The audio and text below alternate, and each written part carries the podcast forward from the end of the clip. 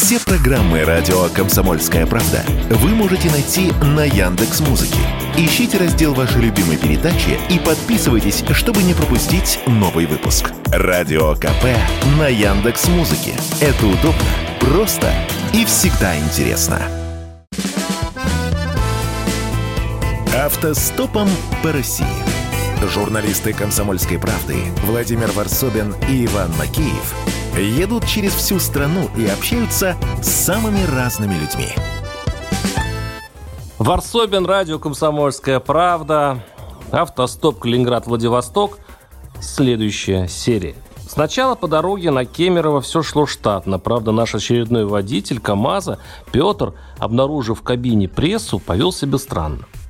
«Простите», — сказал он сквозь хохот.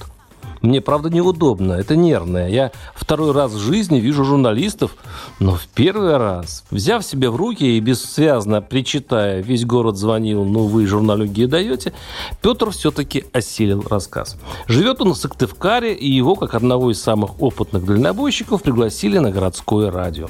Поговорить о его романтической и нужной профессии. А Петра надо видеть. Шоферюга – 30 лет он ходит, ни один дальнобой не скажет, ездит по стране. Его лицо, покрытое шрамами от текущих аварий, выдает мятежную натуру то ли отца-добытчика, то ли пирата.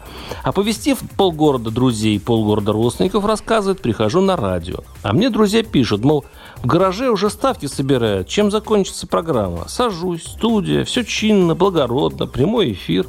Меня девочка спрашивает, почему вы решили стать дальнобойщиком? Предполагалось, наверное, что об этой хрени, указывает на кабину, я всю жизнь мечтал. Говорю, если бы у меня был выбор, не согласился бы ни за что. У меня есть друг, говорю. Как только он приезжает с рейса домой, жена включает холодильник ЗИЛ, который специально стоит у супружеской кровати, чтобы по духам гудел мотор.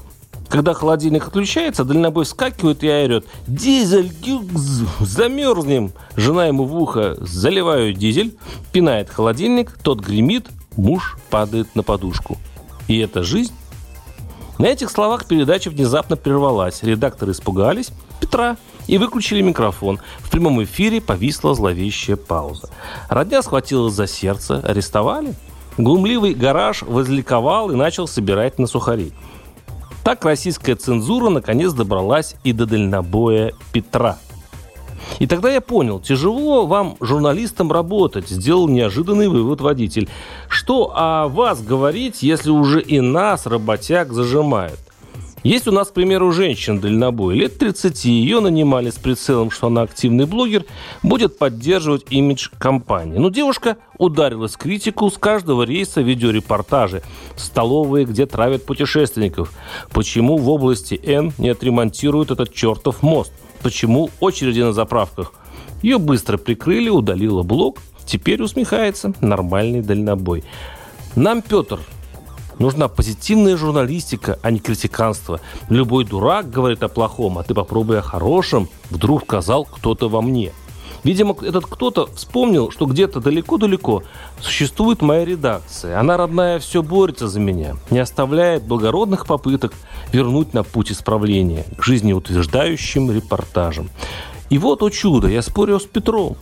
Тот даже бросил смотреть на дорогу и уставился на меня. Набрал легкий воздух, Кабина снова сотряслась. Журналисты опять рыдал от смеха. Так и знал. Юмористы, вашу мать. Варсобин, телеграм-канал. Подписывайтесь и следите за нами. Автостопом по России.